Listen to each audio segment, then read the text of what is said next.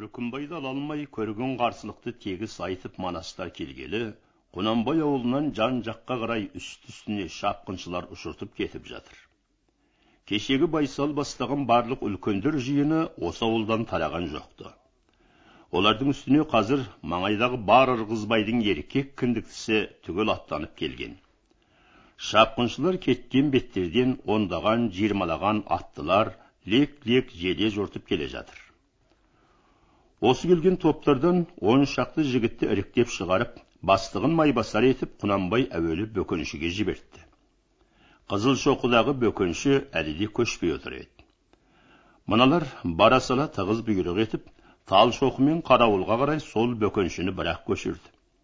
Сүйіндік сүгірлер осындай сылтауды күтіп қос қанатын қомдап отыр екен. Алдымен көшкен солар болды да өзге бөкеншілер де еріксіз тартып кетті. Бүгінгі күн көшкен жалғыз бөкенші емес. Құнанбайдың өз ауылынан көшкендер де бар еді. Ол өскенбайдың үлкен үйі зере отырған ауыл және соның қасындағы ізғұтты тағы бірнеше қарабатыр жуантаяқ ауылдары болатын. Қысы жазы ұлжандармен бірге көшіп жүретін жидебай барақты қыстайтын ауылдар. Құнанбай бұл уақытқа шейін ол ауылдарды қыстауларына жібермей өз тобын бір арада жиып ұстамақ боп келіп еді. Енді суық түскенде кәрі шешесін және ұлжан қолындағы жас балаларын тоңдырып отыра беруге болмайды. Зере мен ұлжанға бала атаулының барлығы қыстауға көшейік тоңдық деп салмақ салған. Осымен зере құнанбайға ұрысып еріксіз бүгін көшетін етті. Осы ауылдарын көшіріп жөнелтіп болған соң құнанбай дәл бүгінгідей шыңғыс өңіріндегі әбігер мен қарбаласты тез пайдаланбақ болды. Бағана таңертеңнен бері үсті үстіне келіп жатқан аттылар қазір түс кезінде қалың нөпір үлкен қол болды. Тегіс сойыл найза айбалта шоқпар ұстаған шабуыл мен соғысқа әзірленген қол. Бұл келгендер ырғызбайдан басқа торғай топай жуантаяқ әнет сақ тоғалақ сияқты рулардың топтары. Және бір қалың нөпір көтібақ болатын осы елдердің бәрі де шұнай ши жидебай қыдырдан бастап шыңғысқа шейін созыла қыстайтын елдер қарашоқыға жақын келетін қыстаулардың елдері дәл шаңқай түс кезінде құнанбай шарт киініп байсал майбасарды ертіп тысқа шығып барлық елге ал ағайын мін енді тегіс аттарыңа деп айғайлап тұрып бұйрық етті жұрт жапыр жұпыр атқа мінді. Ырғызбай жігіттері қаруларын қолға алған өзге де тегіс қару алды. Бұл уақытта жел қатайып күн суытып таңертеңгі қиыршық қар енді бетке сыбап қалыңдап түсіп тұр. Айнала бұлыңғыр шыңғыстың биіктерінен бүктетіліп булығып түсіп ағындап өтіп жатқан тұманды шаңытта бар екен. Құнанбай ұзын тораттың үстінде тұрып айналаға күніреңіне қарап алып ішінен қол қарасы көрінбейді. Мұнысы тіпті жайлы деді. Қастарының арасынан түскен екі сай ажымы болушы еді. Сонысы қазір тереңдеп қатты түйіліп алыпты. Бетінде ұзарып қарауытып шыққан түкте бар. Өткір жалғыз көзі қанталап шәпшаң қарап жалт жұлт етеді. Жұрт тегіс атқа мініп болған соң екі жағында тұрған байсал мен майбасарға қарап бұйыра бас! деді. Қарақатқақ болған бөктерді дүбірлетіп тасырлата басып қалың қол жігітекке қарай тартты. Қолдың алдында құнанбайлар қатты жүріп сау желіп келеді. Құнанбай қолы осы күні түс аумастан тоқпан беттің батыс жағындағы салбыраған тұмсыққа желе жортып шыға шыға келді. Бөжей қыстауы қозы өрісіндей жерде тұр. Қораға кірген екен моржаларынан сарғидың түтіні бықси шалқып шығып жатыр. Қораның айналасында мұнда да нөпір көп екен бірақ жаяу жүргендер дәл қораның өз жанында сай тұрған аттар бірен саран ғана құнанбай тез байқады ертеулі аттың барлығы да қыстаудан жоғары төмен созылған тоғайлы шабындының бойында үрейлеулі жүр екен ырғызбай жағынан шыққан қалың қолды көрісімен ауылдағы барлық жиын аттарына қарай асыға жүгірісті. Қолдарында сойыл найзалары бар қарсылыққа бекінген жиын. Енді бір азғантай аял болса бұлар да тегіс атқа болатын сияқты. Онда қарсылық шаппа шап келген соғысқа айналмақ. Осыны есептеп алған құнанбай пұшпақ тымағының құлағын байлай бере торатты тебініп қамшылап алып қапта! Қапта! Олжай олжай! деп ұран салып ағыза жөнелді. Барлық қалған қолда айғай салды. Ырғызбай ырғызбай топай топай олжай олжай! деген ұрандармен дүрік жөнелді. Қатты жел күні қаптап жанған қаудай болып жер күңіренткен жайын үн шықты. У шу дүр дүр етіп дүрілдеген дүлей күштің суық үні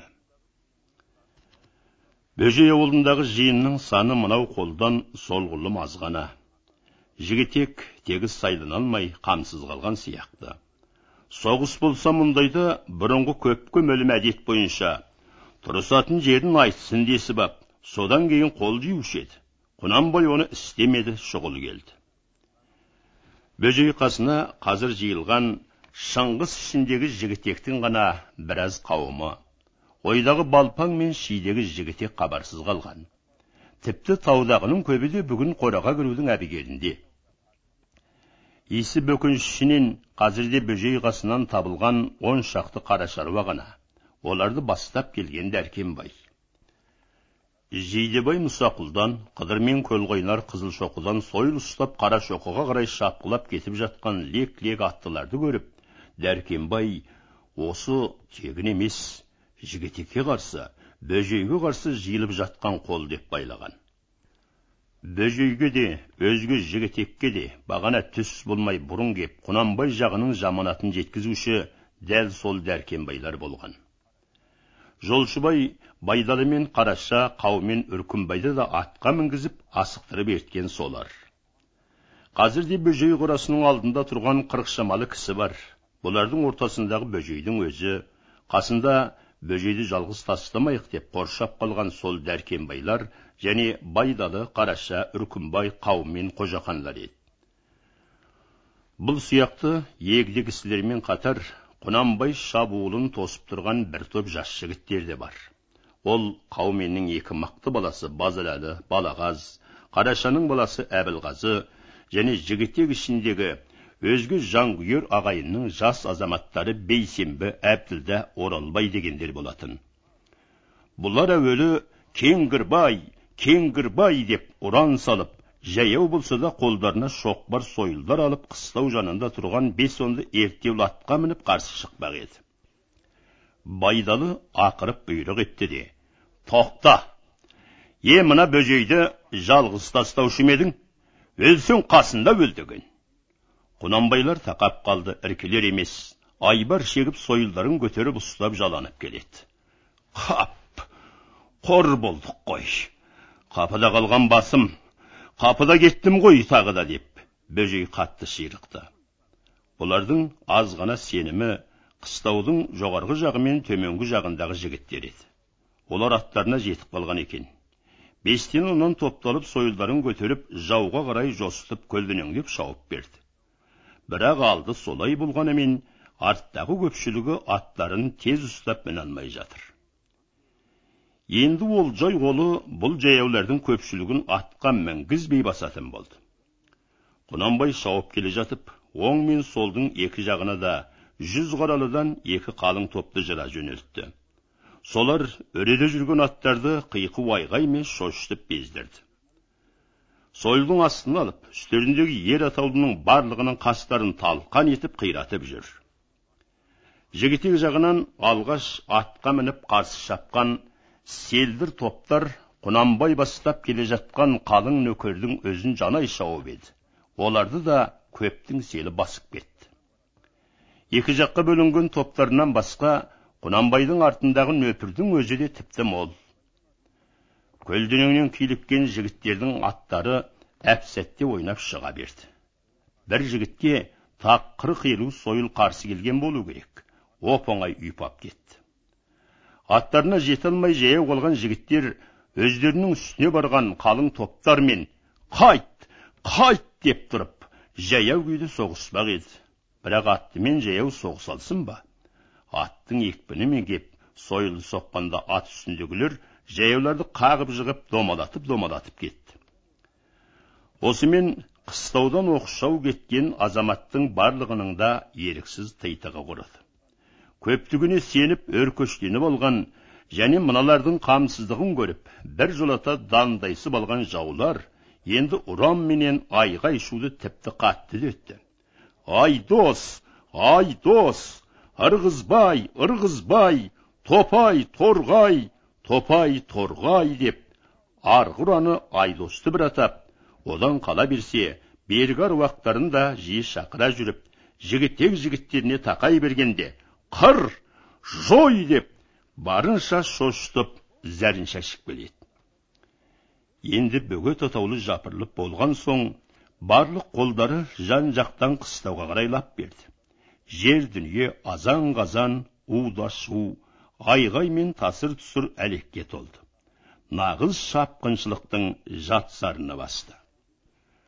Бөжей түбі әлі күнге қыстау алдын деді. Барлық бұл арадағы жиын сойыл шоқпарын көтеріп арқа жүнін үрпитіп ер тағыдай тапжылмай тұрған еді.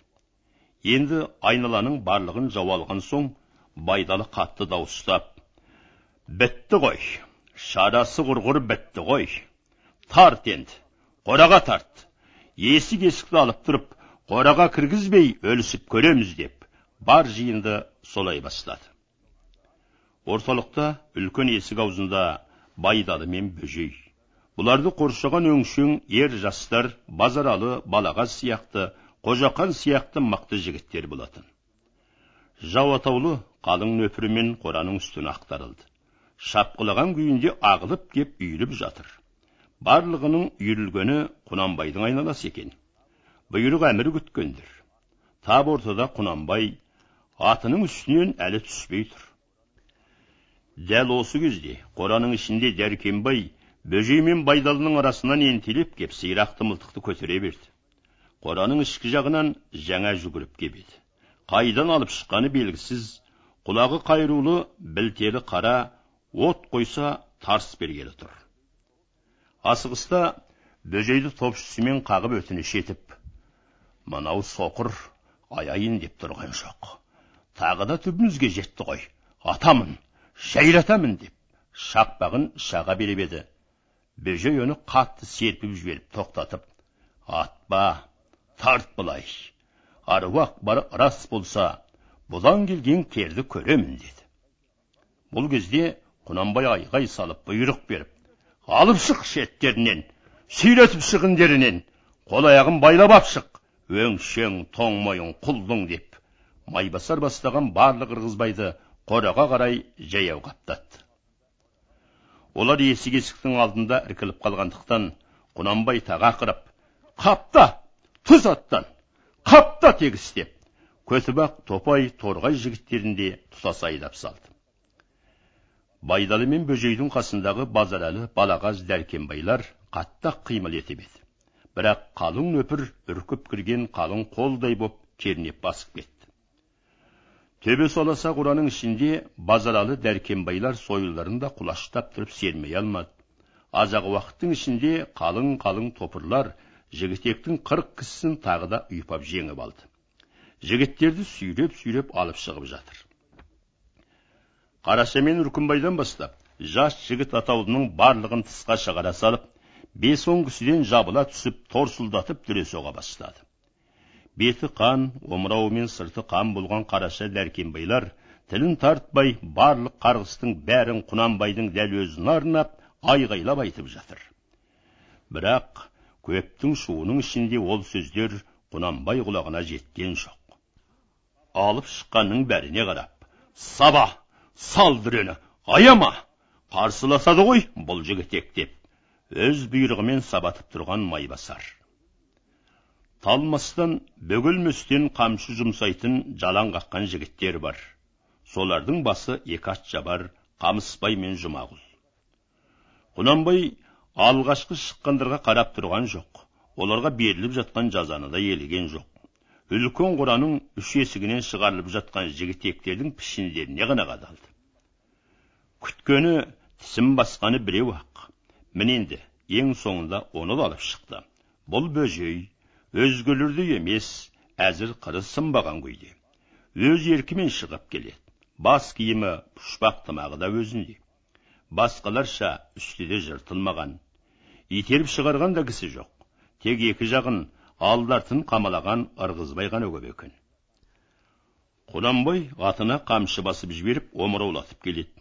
Мұның қасында тұрған байсал да осы кезде қатты тебініп қатарласып кеп қап еді құнанбай майбасар мен қамысбайға ақырып әмір етті. Соқ біреуіне деді. Бөжейді сол сәтте қамысбай мен жұмағұл екеуі жағадан алып жұлқып жығып салды. Сал біреуіне артын түріп қойып соқ деп құнанбай қалшылдап кеп төніп тұр. Көзің аққыр көзің ақсын ей құнанбай аруақ қана қарғыс атқыр! деп бөжей айғай салып еді. Осы кезде оны жығып салып тоны мен шапанын түріп тастап қамысбай қамшыны қайқайта көтеріп алды. Бөжейдің еті әппақ екен белі мен арқасы ашылып көлденең жатыр. Барлық қалың жиын дәл осы сәтте жым жырт боп тына қалды. Қамысбайдың қамшысы сермелген бойында бөжейдің арқасына төне бергенде біреу келіп өз денесімен бөжейді жаба бере құлап кеп түсті. Бұл құнанбаймен ере келген көтібақ пұшарбай еді. Бөжейдің көтібақ ішіндегі құдасы досы болатын. Уа жетті! Жетті ғой құнанбай! Араша араша! деп айғайлап жығылды. Құнанбай бұған қатты зәлленіп оттай күйіп ашуланып кетіп өз қамшысын иіріп кеп соқ дүрені өзіне де соқ бұл иттің деп ақырып жіберді. Сол кезде құнанбайдың қақ қасынан қатты ашулы айғай шықты. Боқты соғарсың деп саңқ еткен байсал еді. Құнанбай бұған атып жіберетіндей боп жалт қарап тұрып бұзылған түсін анық таныды. Бірақ өз дегеннен қайтқан жоқ. Соқ екеуіне де соқ дегенде. Майбасар бастаған ырғызбай мен атшабарлар батырлатып жөнелді. Бөжейге де пұшарбайға да қамшы тиіп жатыр. Байсал енді өз атын кимелетіп майбасарды қаға маға пұшарбайды айыра берді. Барын шақырып айғай салып көтібақ көтібақ ер соңымнан көтібақ деп ұран салып бар көтібақты бір ақ сәтте екшеп алды. Қалың нөпір мен құнанбай тобынан лезде бөлініп ап жігітек жаққа шыға берді. Бірақ бұл арада оған қосылып төбелеске шығарлық жігітек тобы мардымсыз. Сондықтан ол құнанбай қолымен соғысқан жоқ осы арада ашумен булығып кеп бөжей үшін пұшарбай үшін барлық ағайын ел үшін намысы қайнап жаны ашып жігітек жаққа жарқ берген анық. Жұрттың бәріне де бұл жай оп оңай танылды майбасарлар енді бұдан ары бөжейді ұра алмады босатып тұрғызып жіберді бөжей тұрып алып анадай жерде сырттап бара жатқан құнанбайға айғайлап ей құнанбай мен сені оқтан аяп ем жаңа сен мені отқа салдың ба осыныңды ұмытпа деп қалды құнанбай көтібақтан басқа қалған қолын іріктеп алып әлі де қалың нөпір болып қарашоқыға қарай қайта тартты. Жолда. Бейуақ еді кеш қараңғылығы қоюланып келеді.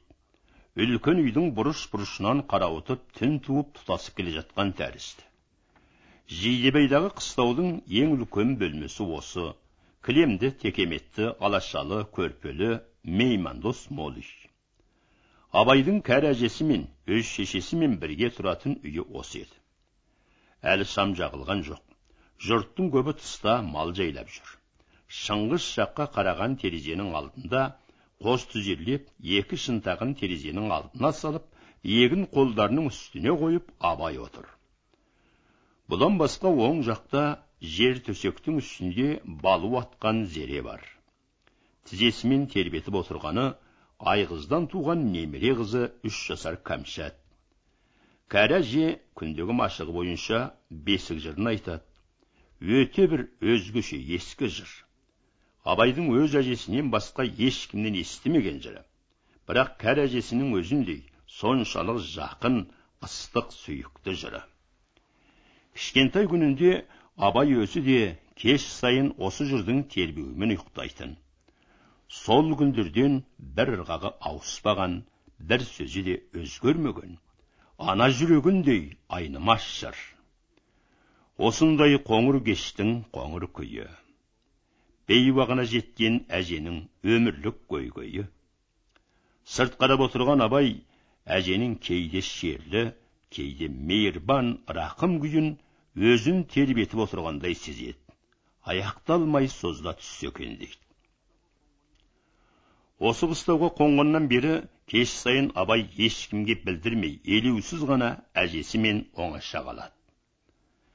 Неге қалатынын әжесіне де айтпайды. Жалғыз кеш батып қораға мал келетін уақытта қалғанда кіші шешесі айғыздың үйіне барып мына кішкене қарындасы кәмшатты көтеріп еркелетіп ойнап жүреді де ақырында әжесіне әкеп береді. Кәмшат тез ұйықтамайды. Қазірде ала көлеңкеде кәрі әжесі байқап отыр. Ән тоқтай қалса кішкентай қыз қарақаттай қап қара көздерін ашып алады. Ұзын кірпігін ұйқылы ояу қағып тағы айт дегендей қыңқылдай бастайды. Ол да құнығып алған. Осындай бейуақ шағын абай әрқашан үнсіз жым жырт қана өт көреді. Өзімен өзі ғана болуын сүйіп саяқ қалады. Егер ол кей күндер бұл шақта тыста болса жапа жалғыз төбе басына шығып кетеді қыр кешім мұның бір ұғымсыз әміршісі сүйсіндіре мүлгіткен зор мұңдасы тәрізді құлағы әжесінде екі көзі сонау алыс көктау қатпарлы қалың шыңғыс жотасын қыдырады жидебайдан жиырма шақырымдай жердегі шыңғыс кешкі шақта ымырт жабыла көкшілденіп суық тартып алыстай береді жайын күштің жотасы тәрізденген қалың сауыр жоталар қатаң суық серек тастар болсын баршасы да жым жырт қана сілейіп түнге бейім ұсынып барады соңғы күндер ол тауларда не хал болып жатыр бұл ауылға әзір мәлім емес бірақ борсақ бөкеншінің қарашоқыдан қуылғаны күңірене көшіп кеткені анық қалың шыңғыс қатпарлы бөктер бұл күндерде пәлелі бөктер екені анық. Абай соны ғана біледі. Таудан соққан салқын ызғар қатал мінездердің ызғары тәрізді. Ызылдаған суық лептің қарсысына ана жыры мейір шәпқат жыры үн қосады. Құшағына тартқан өзгеше күші бар дүниені өзіне бағындырар орны бар. Баяу да болса басым саз абай бір түрлі сейіліп ішінен серпіліп алып тау жотасынан биіктеп аспанға қарады. Толық ай ашық көкті қалқып сызып келіп бір топ шоғыр қара бұлтқа кірді. Кірді де қызық күйге түсті. Абай соған қарап өзге жайдың бәрін ұмытып аңырып телміре қалды. Қарақошқыл кілегей бұлттың жоғары шетін ала кірген ай бір көрініп бір сүңгіп машығынан тыс жылдам жүріп дәл жасырынбақ ойнағандай құбылды. Кейде бір жолата білінбей батып кетіп артынан тез жарқ етіп күліп шыға келеді де ілезде барып тағы шомады. Келесі сәтте көзін қысып сығырайтып әдейі ойнағандай боп бір жақ шетін ғана көрсетіп сызып қалқып отырады да тағы да сөне қалады. Абай дәл мұндай болып құбылған ойнақайды ең алғаш байқағаны осы еді. Тағы бір рет ай шеті қылдырықтай боп көріне түсіп сөне қалғанда еріксіз күліп жіберді мынау ай дәл бір құлдыраған жас бала тәрізденді қушынақ тәтті қылығы бар бала бір сәтте есік артында тасырлатып салдыр гүлдір асығып келе жатқан аяқ дыбыстарын естиді сақылдап тұрып күле қашып жүгіріп келе жатқан оспан екен артында біреу өкшелеп қуып келеді қуғыншы бақыра жылап өлердей күйіп келе жатқаны смағұл. Ол да абайдың інісі айғыздан туған смағұл оспанмен түйдей құрдас. Абай терезе алдынан атып тұрып оспанның анаған бір зорлық қылып келе жатқанын сезіп алдынан шығып ұстай алды. Смағұл да кеп оспанға жабыса түсті. Өз үйіне жетіп алған оспан енді төбелеске әзірленіп қарсы айналып ал қайтесің! деп смағұлды да жағадан ала бергенде абай екеуін айырып жіберіп смағұлға қарады немене не қылды деп еді смағұл қорсылдап жылап қоя берді құлжамды қызыл құлжамды ұрлап мынау қашан хей жылауық деп оспан әуелі күліп алып артынан өтірік қорс қорс етіп жылаған боп күжіл күлжам деп смағұлды мазақ қыла бастады абай оспанға тап беріп зекіп бер құлжасын деді оспан алғам жоқ өтірік деп тана берді бірақ абай ырық бермеді тінте бастады. Оспанның тінту бермек ойы жоқ. Барынша бұлқынып абайдан сытыла қашып мешіт қасына барды. Екі қолын артын ұстап бұрышқа кептеле тығылып тұрып алды. Дәл жанында үлкен биік шелекке ашытып қойған түйенің қымызы бар. Ұлжанның күз уақытында зере мен балаларға әзірлеп отыратын ағы осы. Оспан әдейі сол араға тығылып тұр абай қыспақ қала берсе сол шелектің бір септігін көрмек тіпті болмаса шелекті құлатып абайдың өзін де шатақ ұрындырмақ өзінен қайрат артық ағаға содан басқа мұның істер дәрмені жоқ оспанның шатақ іздеп тұрғанын таныған абай енді оны сүйреген жоқ бірақ қатты ыза боп смағұлға болысып кеп шығар шапшаң құлжаны көрсет қолыңды деп тұрып оспанның құлағынан алып аямастан жұлқып бұрай бастады оспан айғай салып шыңғыра беріп күбі шелектің бетіндегі аш жаулықты аяғымен бір сыдырып түсірді шелектің өзін қағайын дегенде абай жібермеді сондықтан келесі бір сәтте оспан айғайын зорайта беріп қолындағы қызыл құлжаны қымыз ішіне шоп еткізіп тастап жіберіп екі қолын көтеріп абайға міне ойбай міне түк жоқ деп зарлап қоя берді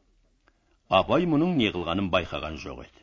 Бірақ оспанның бар қимылын бағып тұрған ысмағұл құлжаның қымыз шелекке түскенін байқап қалды.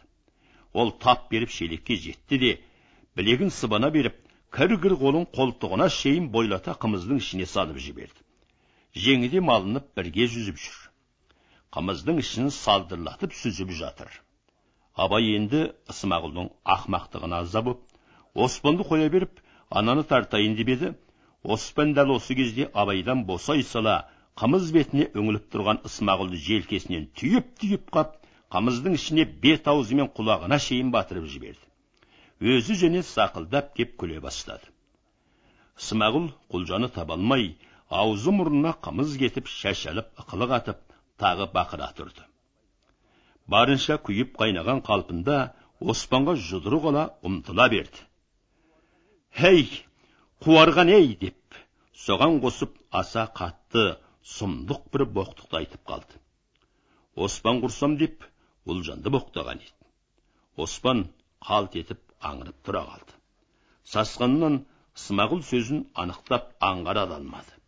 Бірақ абай өз анасы үшін қатты күйіп кетіп хей ақымақ ол оның шешесі болса сенің де шешең мұны кім үйретті доңыз? деп кеп смағұлды жақтан тартып тартып жіберді.